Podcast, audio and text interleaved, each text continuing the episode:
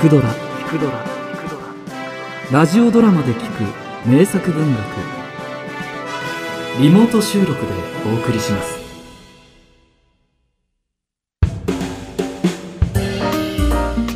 シャムロック・ジョーンズの冒険。王ヘンリー。ニューヨークの名物探偵シャムロック・ジョーンズを友と呼べるのは光栄なことだ。ジョーンズはタイプライターの名人で我が書の電話版でもある。想像力豊かな市民の奇想天外な犯行予告を聞き記録するのが主な仕事だ。そしてオフの日。私はよく彼と街を歩いた。やあホワッツアップ君。どうやらついに君も家に電気を引いたらしいね。おいジョーンズ。まだ誰にも言ってないのになぜ知っているんだ？うん簡単なことだ。君が吸っている葉巻。かなりの上物だ。その葉巻を吸いながら高いガス料金を払える者はこのニューヨークに3人といない。このように。私はしばしば彼の観察力と推理力に舌を巻いたその日私たちが通りをぶらついていると共通の知り合いであるラインゲルダーに出会った。ハローお二人さん。相変わらず仲がいいね。調子はどう？私はラインゲルダーの着ているシャツに黄色いシミがあることに気づいた。おそらく卵の黄身が跳ねたものだろう。きっとジョーンズも見逃していないはずだああ悪くないよ。試しに君の今日の朝食を当ててみようか。おおそいつはナイスだな。メニューはソーセージライ麦パンコーヒーだ。マーベラス正解だよジョーンズ君それじゃあねまた名推理を見せてくれよ。いやー意外だったねてっきり彼は卵料理を食べたのかと思ったよ。ああシャツのシミは私も見た。だが彼は極めて倹約家だ。昨日卵の値段は1ダース28セントまで落ちた。そして今日は42セントまで上がった。つまり彼が卵を食べたのは昨日だ。だから私は彼の普段の朝食を答えたのさ。どうだい？初級数学並みの問題だろ？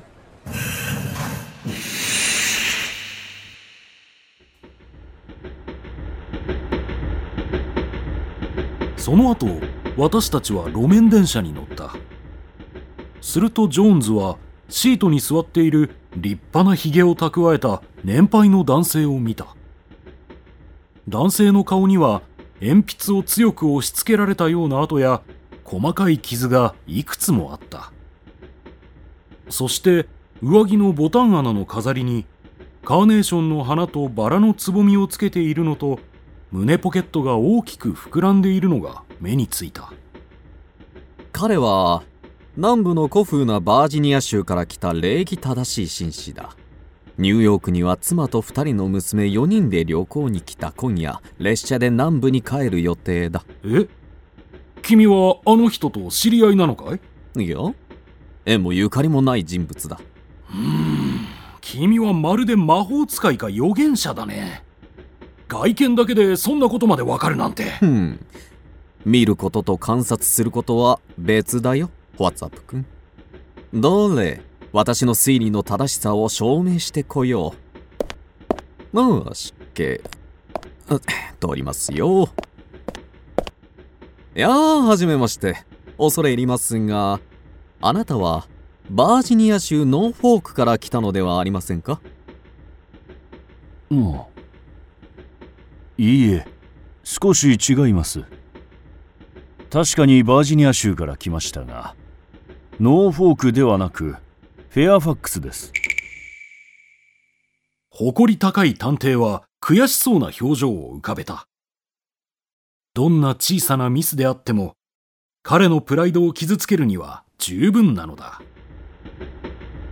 ではあなたの奥様と二人の娘さんはお元気ですか？いいえ。私の娘は3人です。いずれも自慢の娘っ子ですよ。今夜一緒に列車で帰ります。おや？3人？3人とおっしゃいましたか。もしや1人はご養女なのではありませんか？ええその通りです。一体なぜ分かったのですかおっとこの駅で降りるのだった。では私はこれでごきげんよう。そう言うと紳士は慌ただしく電車から降りた。ジョーンズはいくつかの敗北はあったが最後に勝利をつかむことができたので満足そうであった。その後僕は彼を喫茶店に誘い先ほどの推理について尋ねた。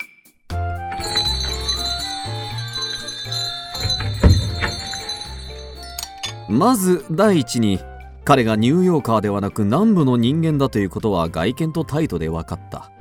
次に娘がいるということは顔の傷から見当がついた。あれはショッピング街で追ったものに違いない。あそこはご婦人たちの戦場だからね。娘さんたちの買い物のお供をしてハイヒールで踏まれたり日傘でつつかれたりしたのだろう。ふん。そこまでは分かった。だがどうして娘さんとなんだい？奥さんと言ったのかもしれないじゃないか。いや年齢から察するに奥さんと2人でというのは考えづらい。年が近ければ夫1人で行かせるだろうし若い奥さんだったら1人で行きたがるはずだ。ではなぜ3人の娘のうち1人が幼女だと思ったんだい？ポケット穴の飾りを思い出したまえ。カーネーションとバラだよ。趣味のいい組み合わせとは言い難い。おそらく2人の娘から別々にもらったのだろう。だが彼は娘は3人いると言った。ではなぜもう一人の娘は飾りをプレゼントしなかったのか論理的に想像するにその娘はおそらく。幼女だというわけだね。ではもう一つ。彼が今夜南部に帰るという根拠は？胸ポケットにあった楕円形の膨らみさ旅人がポケットに入れるものといえばそう酒だ。バージニア州まではかなりの長旅になる。列車の中でいい酒を買うのは難しいだろうからね。確かに。素晴らしいよジョーンズ。脱帽だ。では最後に彼がバージニア州から来たと判断したその訳を教えてくれ。ワッツアップ君。正直に言うとこれはかなり頼りなかった。私のような連達した観察者でなければ車内の発火ミントの香りに気づかなかっただろう。